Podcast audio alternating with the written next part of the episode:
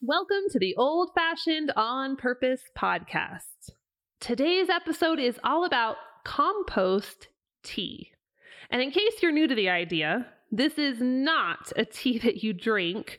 Rather, it's a homemade fertilizer you can use to nurture your garden plants or flowers. Stay tuned for all the ins and outs of compost tea and how you can easily make it yourself. I'm your host, Jill Winger. For the last 10 years, I've been helping people just like you who feel a little uninspired by modern life. I'll show you how to leave the rat race and create the life you really want by growing your own food and mastering old fashioned skills. So, when I initially began my research on compost tea, I figured it'd be a pretty easy subject to tackle, no big deal, cut and dried. And boy, oh boy, did I ever underestimate that one. So it's not a secret or new information that compost is one of the very best fertilizers you can possibly add to your garden.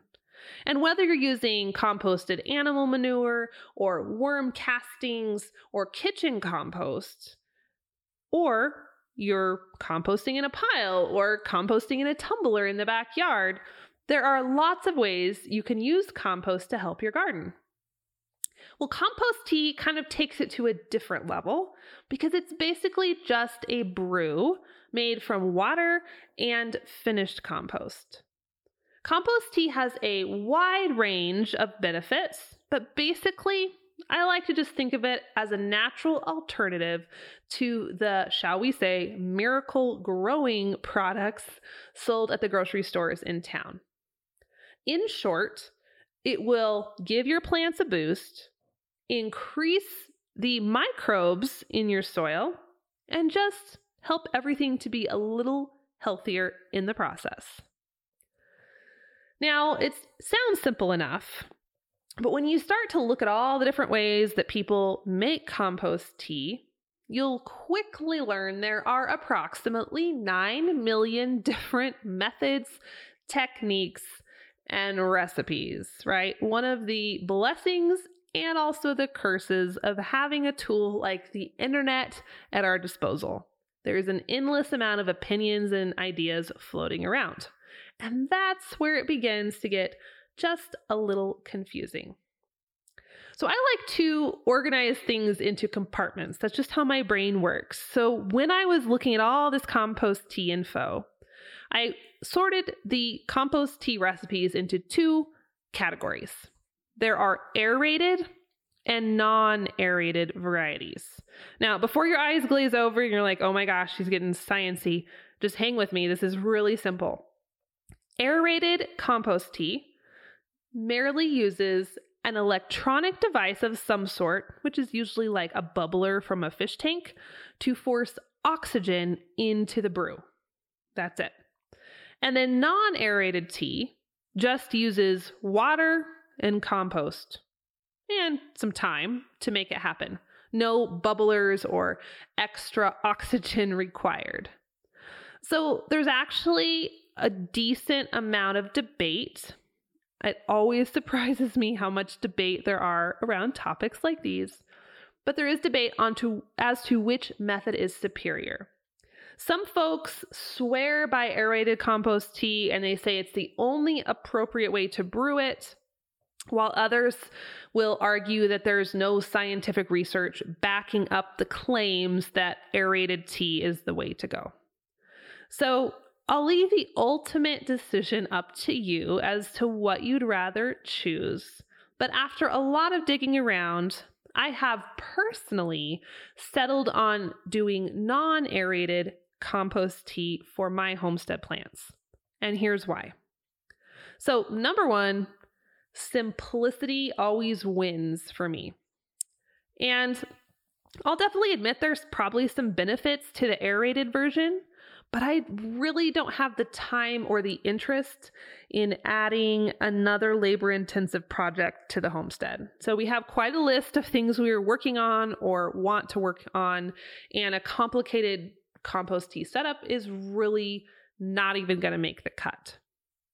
Now, if you have a lot of extra time or you're really interested in this or garden is your primary passion, then by all means, I encourage you to do some research and maybe even become an aerated tea expert.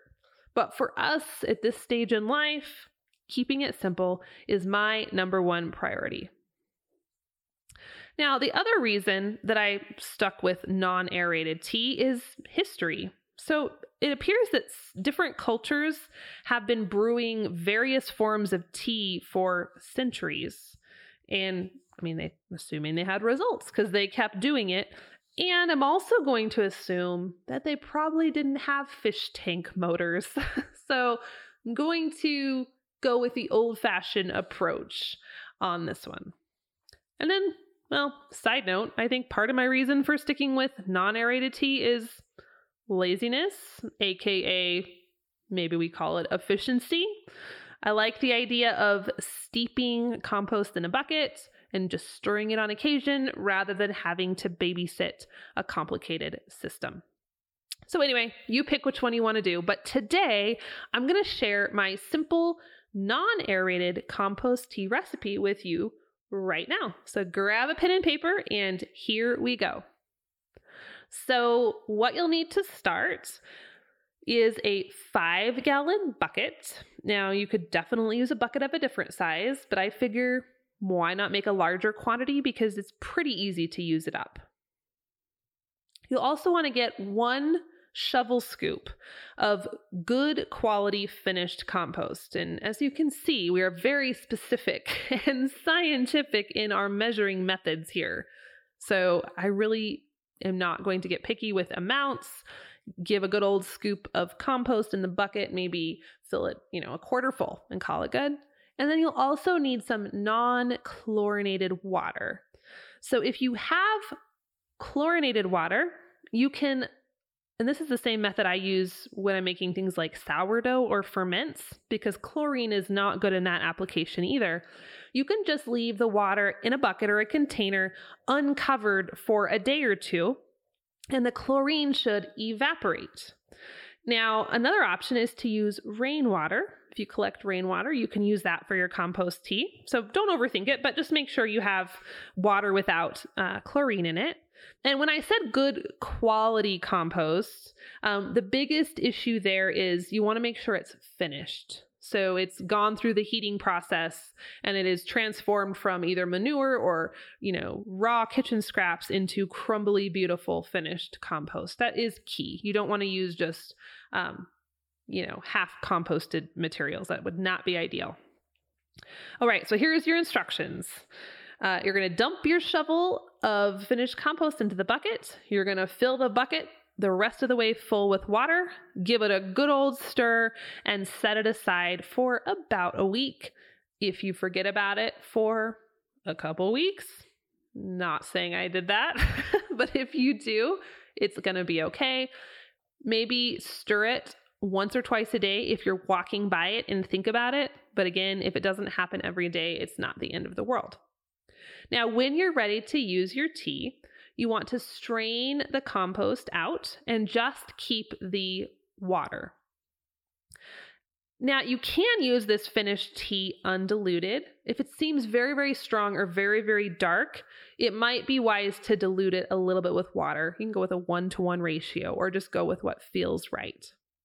Now, since this isn't exactly a very specific scientific method. I would recommend that before you go crazy spraying your tea all over everything you're growing, that you do a little bit of testing first, just to make sure it's not going to cause issues with your plants. I've never had issues, but you know, different variables come into play here. So put your compost tea in a sprayer I like to have one of those weed sprayers. You know, you're supposed to put chemicals in them, but I usually put everything but chemicals and I use them all over the homestead. So put your finished tea, whether it's diluted or not, in a sprayer, and then you can just, you know, spray it on a few plants um, that aren't uh, going to be super important if they have issues from the tea and just watch them for a few days. As long as they're not having issues, then you should be good to go. Now, some folks like to spray their compost tea on the leaves. You can totally do that. I prefer just to use mine as more of a soil drench. So, just to pour a little bit of the tea around the roots of my plant in a circular motion and allow it to soak in. And if you are applying your tea to a very large area of your garden, you can continue to dilute it with water to make it stretch just a little bit more. So, it's really that easy. And what I figure is it's really cheap, if not free, to make if you have compost of some sort on your homestead. And if anything, it's definitely not going to cause harm or it shouldn't cause harm. It's just going to add more goodness to your soil. So, considering it doesn't take a lot of time, compost tea is a really easy way you can give your organic plants a boost. Now, a few little notes here before we wrap up. Some sources that I've read and researched warn against using compost tea because they're worried it could harbor dangerous bacteria like Salmonella or E. coli, since these are organisms that can live in manure. And in my opinion, I'm not super worried about this because I'm using finished compost but I would not use raw manure or uncomposted manure for this compost tea recipe for that reason. So use good finished compost that should have technically killed off any uh, organisms in the manure or the compost. I've seen a few other recommendations warning folks not to spray the leaves of a plant if you plan to consume it or its produce or fruit right away. And I would tend to agree because, you know, it is compost. I probably don't want to eat or drink compost tea. Um, but as long as you're washing your fruits and vegetables before they before they're eaten and honestly that's why i like to use my tea as a, a drench instead of a spray. Um, it's just not something i'm super concerned about. But in the end it's ultimately your choice so you can decide what you want to do. Um, you can also add other ingredients to your compost tea. Some people add kelp or molasses or you know depending on where your soil might be depleted. If you get soil testing done you could add some natural options in there to give it an extra boost. Um, i haven't really found that necessary. Our soil tests haven't revealed anything as far as being a big deficit so i just keep it simple and go with straight compost. So all in all it's simple it's effective and it's kind of fun to make compost tea for your garden. If you give it a try, definitely shoot me a message or an email and let me know how it goes. So, if you are ready to do this homesteading thing, compost teas, gardening, chickens, the whole nine yards, but you're feeling a little unsure of how to start, well, I've got you covered. I happen to have an entire library of resources I've created over the years for homesteaders just like you. And you can get complimentary access at theprairiehomestead.com slash grow, G-R-O-W. And that's it, my friends. If you have a minute, I would be so honored if you would drop a quick review over on iTunes if you enjoyed this podcast so more people can find it and bring homesteading into their lives. Thanks for listening, and I'll catch up with you next time on the Old Fashioned on Purpose podcast.